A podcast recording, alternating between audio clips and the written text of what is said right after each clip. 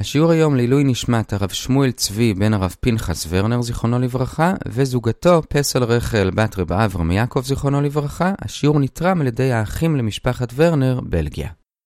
שלום לכולם, אנחנו לומדים את דף מ"ט במסכת כתובות באתר sny.org.il אנחנו מתחילים את הלימוד במשנה בעמוד א' ונסיים בערך בשליש העליון של נ' עמוד א', השיעור היום יהיה 14 דקות. היום נחלק את השיעור לשני חלקים. בחלק הראשון נדבר על החובה של אבא להאכיל את ילדיו, והאם בכלל יש חובה כזאת. בחלק השני, אגב החלק הראשון, נראה עוד שתי תקנות שהתקינו באושה. אז אנחנו מתחילים בחלק הראשון, האם ומתי אבא צריך להאכיל את ילדיו. זה נושא שכבר הזכרנו כמה פעמים, היום נתמקד בו. אז קודם כל נקדים מתי ברור שהוא כן צריך להאכיל, ואחרי זה נראה מתי זה מחלוקת. אז מתי זה ברור? אז דבר ראשון, עד גיל 6, זה נקרא בגמרא בסמכי עמוד ב' קטני קטנים, אז ודאי שהוא כן חייב. דבר שני שברור זה שברגע שהם מגיעים לבגרות, כלומר 12 או 13 ושתי שערות, או ברגע שהבת מתחתנת, אז ודאי שהוא פטור. דבר שלישי, לגבי בנות יש דין מיוחד שזה איזשהו תנאי שהכניסו לכתובה, וזה שמהרגע שבו האבא נפטר, היורשים של הנכסים שלו צריכים להאכיל את הבנות שלו עד שהן מתחתנות, כמו שגם למדנו אגב שהם צריכים גם להאכיל את האלמנה עד שהיא מתחתנת או עד סוף ימיה.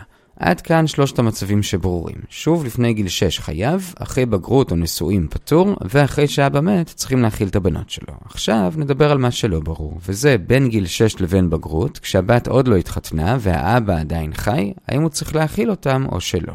לגבי זה נחלק את הדיון לשני שלבים. בשלב הראשון נראה מה הדין בברייתא ובמשנה, בשלב השלישי נראה האם יש תקנה מאוחרת יותר באושה. אז בשלב הראשון יש לנו משנה וברייתא, אנחנו כאן נעשה את זה בסדר הפוך, קודם כל נראה את הברייתא, ואחרי זה נראה איך המשנה משתלבת בברייתא. אז בברייתא, מה שמוסכם על כל הדעות, זה שחובה ודאי שאין. מה שמחלוקת זה האם יש מצווה. איזה מצווה? אומר הרשב"ם בבבא בתרא, שהכוונה היא לפסוק הלא פרוס לרעב לחמך וכולי, ומבשרך לא תתעלם. כלומר, זה בעצם חלק ממצוות צדקה, עם דגש מיוחד על בשרך. כלומר, הקרובים של אדם, הילדים שלו. אז רבי יוחנן בן ברוקה אומר שגם מצווה אין, כלומר אין כאן איזה מצווה מיוחדת. אם הם עניים, אז זה כמו כל מצוות צדקה, אבל סתם ככה אין מצווה. לעומת זאת, רבי מאיר ורבי יהודה אומרים שחובה אין, אבל מצווה יש. יש. אז שוב, לפי כולם חובה אין, האם יש מצווה? לרבי יוחנן בן ברוקה אין, לרבי מאיר ורבי יהודה יש. עכשיו, גם בתוך רבי מאיר ורבי יהודה, אמנם אין הבדל מעשי ביניהם לכאורה, אבל יש איזה ניואנס קטן, וזה, את מי היינו חושבים יותר שיש מצווה להכיל. לפי רבי מאיר יש יותר סברה להכיל את הבנים, כי הם עוסקים בתורה, רוצים שיהיו פנויים לזה. לפי רבי יהודה יש יותר סברה להכיל את הבנות, בשביל שהם לא יצטרכו להוזיל את עצמם ולחזר על הפתחים, אבל כאמור, בכל מקרה, בין הרבי מאיר ובין הרבי יהודה, למעשה, יש מצווה להכיל את שניהם. עד כאן הדעות בברייתא, עכשיו נראה איך המשנה משתלבת בזה. אז המשנה אומרת את המשפט הבא, האב אינו חייב במזונות ביתו. שוב, האב אינו חייב במזונות ביתו. זה המשנה, עכשיו הגמרא אומרת שלכאורה אפשר לדייק מכאן שני דברים. דבר אחד, מזה שהמשנה מדברת על מזונות ביתו, משמע שלגבי הבנים יש חובה.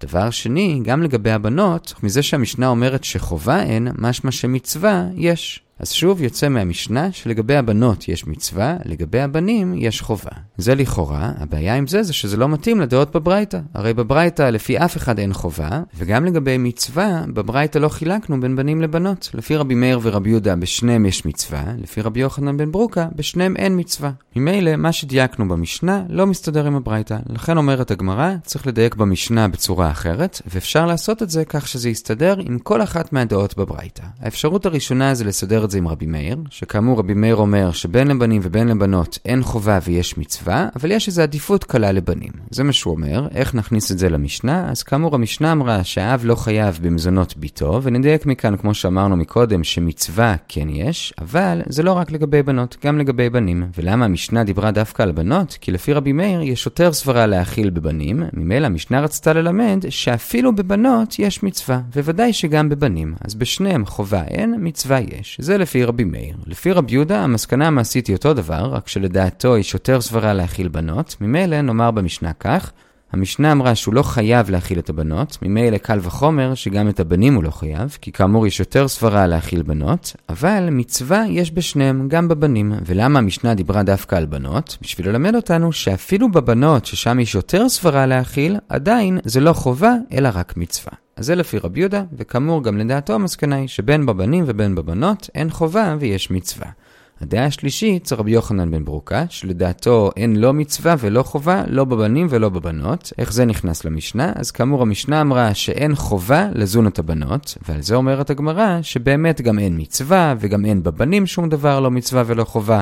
וזה שהמשנה דיברה דווקא על בנות ודווקא על חובה, זה פשוט בגלל הסיפה של המשנה. כי בסיפה של המשנה, המשנה מלמדת משהו שהזכרנו בהקדמה, וזה שאחרי שאבא נפטר, אז כבר יש חובה לזון את הבנות, מהנכסים שהבנים ירשו ממנו. ממילא, כיוון שבסיפה מדובר על חובה ואיזה דין מיוחד בבנות, אז גם ברישה המשנה דיברה על חובה ועל בנות, כלומר שאין חובה בבנות, אבל האמת היא שגם אין מצווה וגם לא בבנים. בזה הגענו לרבע העליון של עמוד ב', ועד כאן השלב הראשון, ראינו את המשנה ואת הברייתא ואיך הן מסתדרות זו עם זו, כשכרגע למסקנה חובה ודאי שאין, לגבי מצווה רבי יוחנן בן ברוקה אומר שגם אין, אבל רבי מאיר ורבי יהודה אומרים שיש, ומהמשך הגמרא משמע שככה ההלכה. כלומר, אין חובה, אבל יש מצווה. זה השלב הראשון.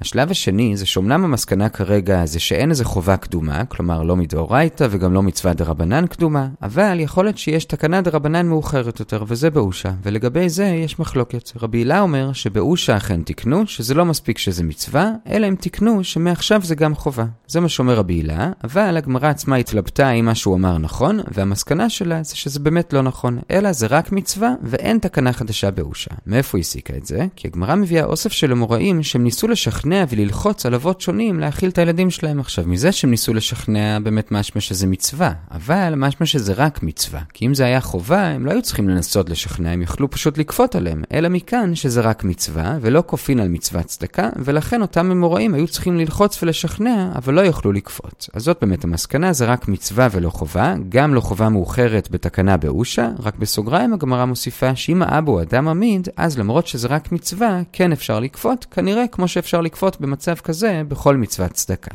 עד כאן החלק הראשון של השיעור, האם האבא חייב להאכיל את הילדים או לא, למסקנה זה מצווה אבל לא חובה, אלא אם כן הוא אדם עשיר, וכאמור זה מדבר דווקא בין 6 ל-12 או נשואה, ולא כשהוא מת ולא כשהם קטנים, עד כאן החלק הראשון.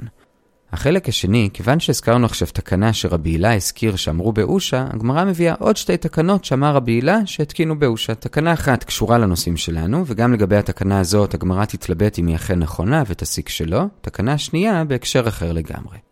עכשיו, בשביל להבין את התקנה הראשונה וקושייה שעוד מעט נראה עליה, קודם כל נקדים הקדמה קצרה. למדנו בדף מ"ג ולמדנו היום שחלק מתנאי הכתובה זה שהנכסים של האבא משועבדים להאכיל את אשתו ואת הבנות שלו. לגבי אשתו הוא צריך להאכיל אותה עוד כשהוא חי, לגבי הבת שלו זה רק כשהוא מת. בכל אופן, אחרי שהוא מת והוא מוריש את הנכסים לבנים שלו, אותם בנים צריכים להאכיל מהקרקעות גם את האלמנה וגם את הבנות. כי כאמור, הם השתעבדו להאכלת האלמנה והבנות. עכשיו, כמובן שאם אין לו בנים אלא רק בת, אז הבת יורשת אותו, וגם היא, כמו אם היא הייתה בן, צריכה להכיל לא רק את עצמה, אלא גם את האלמנה. עד כאן זה ברור. עכשיו, מה קורה אם מי שירש את הנכסים, בין אם זה בנים, בין אם זה בנות, מכר את זה למישהו אחר? אז באופן כללי יש לנו כלל שברגע שקרקע משועבדת למישהו, אז זה לא עוזר למכור למישהו אחר, היא עדיין משועבדת. כלומר, עקרונית, גם אם מכרו למישהו אחר, האלמנה והבנות אמורות ללכת לאותו קונה ולדרוש מזונות. זה לכאורה אמור להיות הדין, אבל כאן זה לא הדין. למה? כי חז"ל חששו שזה יהרוס את כל המערכת הכלכלית. כי אם כל אדם שקונה קרקע חושש שפתאום יבואו האלמנה והבנות של אותו מוכר וידרשו ממנו מזונות, אז אף אחד לא יקנה קרקעות. הרי מילא לגבי בעלי חוב, אנשים יודעים שחלק מהמוכרים הם בעלי חוב, הם יכולים לבדוק את זה, לא כולם בעלי חוב, אבל בנות ואישה, את זה כמעט יש לכולם. ממילא זה יהרוס את כל המערכת הכלכלית, אף אחד לא יקנה קרקעות, לכן כאן חז"ל תקנו, שברגע שהיורשים מוכרים את הקרקע, אז היא כבר לא משועבדת, לא לאלמנה ולא לבנות. כלומר, שוב, מתי הקרקע נשארת משועבדת לאלמנה ולבנות? רק אחרי ירושה. כלומר, הבנים יורשים או הבנות יורשות, אבל אחרי לקיחה, כלומר אחרי קנייה, אז כבר לא.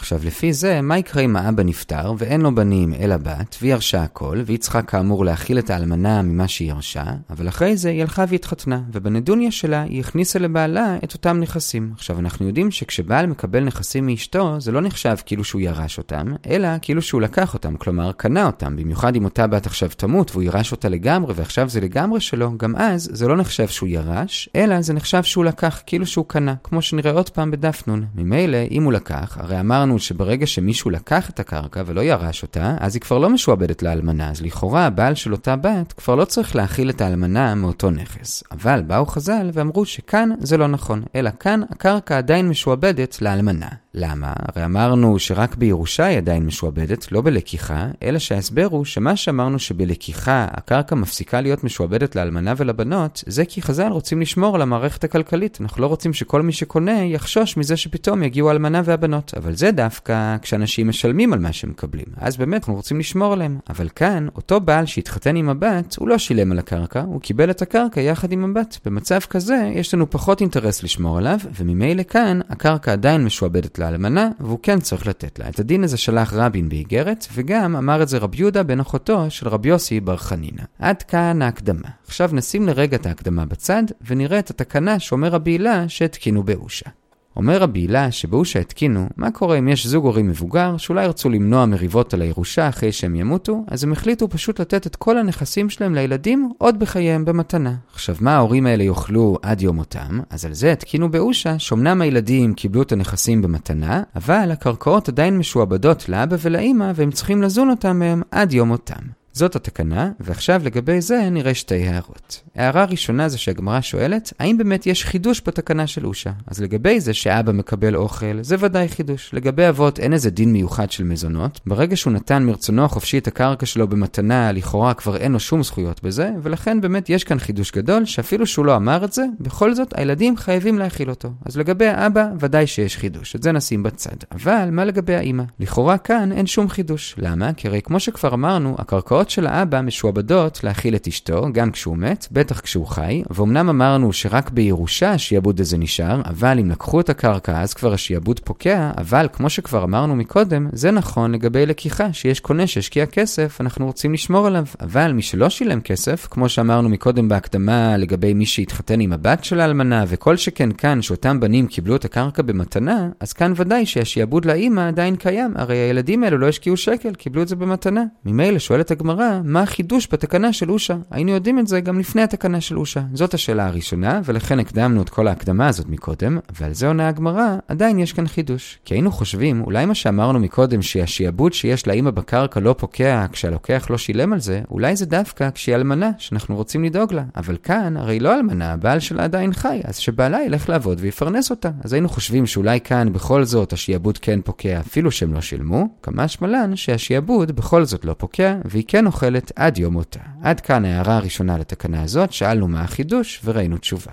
הערה שנייה, זה כמו שאמרנו מקודם, זה שהגמרא שואלת, האם בכלל באמת רבי הילה צודק שיש תקנה כזאת, והמסקנה היא שלא. מאיפה הגמרא לומדת שלא? אז אומרת הגמרא כי יש סיפור על רבי יונתן שהגיע לפניו מקרה כמו שלנו, כלומר של אבא זקן שנתן במתנה את הנכסים לילדים שלו, והילדים לא רצו להאכיל אותו, ורבי יונתן כפה עליהם להאכיל אותו. עכשיו אם זה היה הסיפור, אז היינו יכולים לטעות ולחשוב שזה אומר שבאמת המסקנה היא שיש תקנה כזאת שהם כן צריכים להאכיל אותו, ולכן הוא כפה עליהם. אבל זה לא סוף הסיפור. סוף הסיפור זה שאותו זקן כן הגיע לרבי יונתן ונשק אותו על ברכיו, ומכאן אנחנו מסיקים שכנראה רבי יונתן עשה כאן לפנים משורת הדין. כלומר שבאמת הילדים לא היו חייבים להאכיל אותו, אבל בכל זאת רבי יונתן החליט לפסוק שהם כן צריכים להאכיל, ולכן אותו זקן כל כך התרגש. אז מכאן המסקנה היא שבאמת מעיקר הדין אין תקנה כזאת, והילדים לא חייבים להאכיל את ההורים כשהם קיבלו את הנכסים במתנה, אלא אם כן כמובן האבא עשה בזה תנאי מפורש בשטר המתנה. בזה הגענו לשורה השלישית בנון עמוד א', ועד כאן לגבי התקנה הראשונה הנוספת העביר רבי הילה מאושה, כשכאמור גם את התקנה הזאת בסופו של דבר אמרנו שהיא לא נכונה.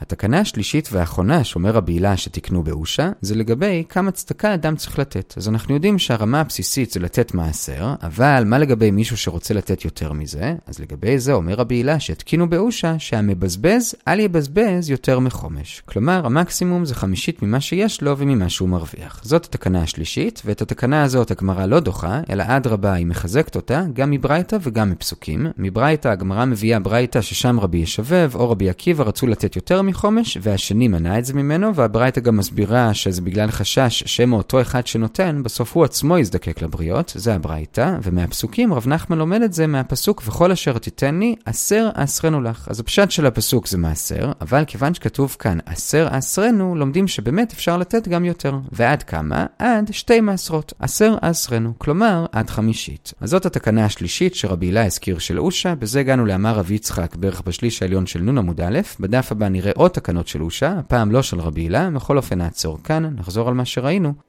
חילקנו היום את השיעור לשני חלקים. בחלק הראשון דיברנו על החובה של אבא להאכיל את ילדיו. הקדמנו שעד גיל 6 הוא ודאי חייב, מגיל בגרות הוא ודאי פטור, עד שהוא מת שאז הנכסים שלו משועבדים להאכיל את הבנות, כמו שמשועבדים לאלמנה. הנושא שלנו זה כשאבא עדיין חי, בין גיל 6 לבין בגרות. האם יש חובה או שלא. לגבי זה ראינו ברייתא, בברייתא לפי כולם אין חובה, יש מחלוקת אם יש מצווה. לפי רבי מאיר ורבי יהודה יש מצווה, כשלרבי מאיר יש העדפה מסוימת לבנים, לרבי יהודה העדפה מסוימת לבנות, אבל לשניהם יש מצווה. לרבי יוחנן בן ברוקה גם מצווה הן. זה בברייתא. במשנה כתוב, האב אינו חייב במזונות ביתו. לכאורה מכאן מדויק שלבנים הוא חייב ולבנות יש מצווה, כלומר לא כמו אף אחת מהדעות בברייתא, אבל הסברנו שזה לא דיוק נכון, ואפשר לסדר את המשנה עם כל אחת מהדעות בברייתא. בכל אופן למסקנה, בהנחה שפוסקים כרבי מאיר ורבי יהודה, אין חובה, אבל יש מצווה. שלב הבא זה האם יש תקנת חז"ל מאוחרת יותר באושה, רבי הילה אמר שכן, אבל הגמרא מסיקה שלא, כי מביאה אוסף של סיפורים של אמוראים שניסו לשכנע את האבות לתת, אז כנראה שמצווה יש, אבל חובה אין, כי אם היה חובה, היו פשוט כופים עליהם. בסוגריים הוספנו שאם זה היה בעמיד, אז גם אם זה רק מצווה, כופים עליו לתת. עד כאן החלק הראשון. בחלק השני ראינו עוד שתי תקנות שרבי הילה אמר שהתקינו באושה, תקנה אחת זה שאם אבא נתן במתנה את הנכסים במתנה לילדים שלו, אז הנכסים עדיין משועבדים להכיל את האבא ואת האימא עד סוף ימיהם. על זה הערנו שתי הערות. הערה ראשונה זה שאומנם לגבי האבא זה חידוש, אבל לגבי האימא זה לא חידוש, כי הרי ממילא הנכסים של האבא משועבדים לאימא, וגם אחרי שהאבא מת ויש יורשים, אז עדיין זה משועבד לאימא, ואומנם אם היורשים מכרו את זה אז זה כבר לא משועבד, אבל כל עוד זה ניתן למישהו אחר שלא בכסף, כמו למשל אם הבת התחתנה ומתה ובעלה ירש אותה, או כמו במקרה שלנו שזה במתנה, אז עדיין זה משועבד, אז מה החידוש? עונה הגמרא, החידוש הוא שכאן האבא קיים, אז לכאורה הוא יכול לפרנס את אשתו ולא צריך שהקרקעות יהיו משועבדים לה, כמה שמלן שבכל זאת עדיין הם משועבדים לה, זאת הערה אחת. הערה שנייה זה שהגמרא אמרה שבאמת גם התקנה הזאת לא נכונה. הראיה שרבי יונתן פסק לילדים להאכיל את האבא הזקן שלהם שנתן להם קרקע, והזקן מאוד התרגש מזה שהוא פסק כך, משמע שזה היה לפנים משורת הדין, אבל באמת הם לא חייבים להאכיל אותו, ולכן דוחים גם את התקנה הזאת. ותקנה שלישית שאותה לא דוחים, וזה שגם אדם שרוצה לתת יותר ממעשר לצדקה, המקסימום זה חומש. אנחנו רואים את זה גם בברייתא, וגם יש לזה סמך מהפסוקים, כי כתוב עשר עשרנו לך, משמע שתי עשיריות, כלומר חמישית. כל טוב.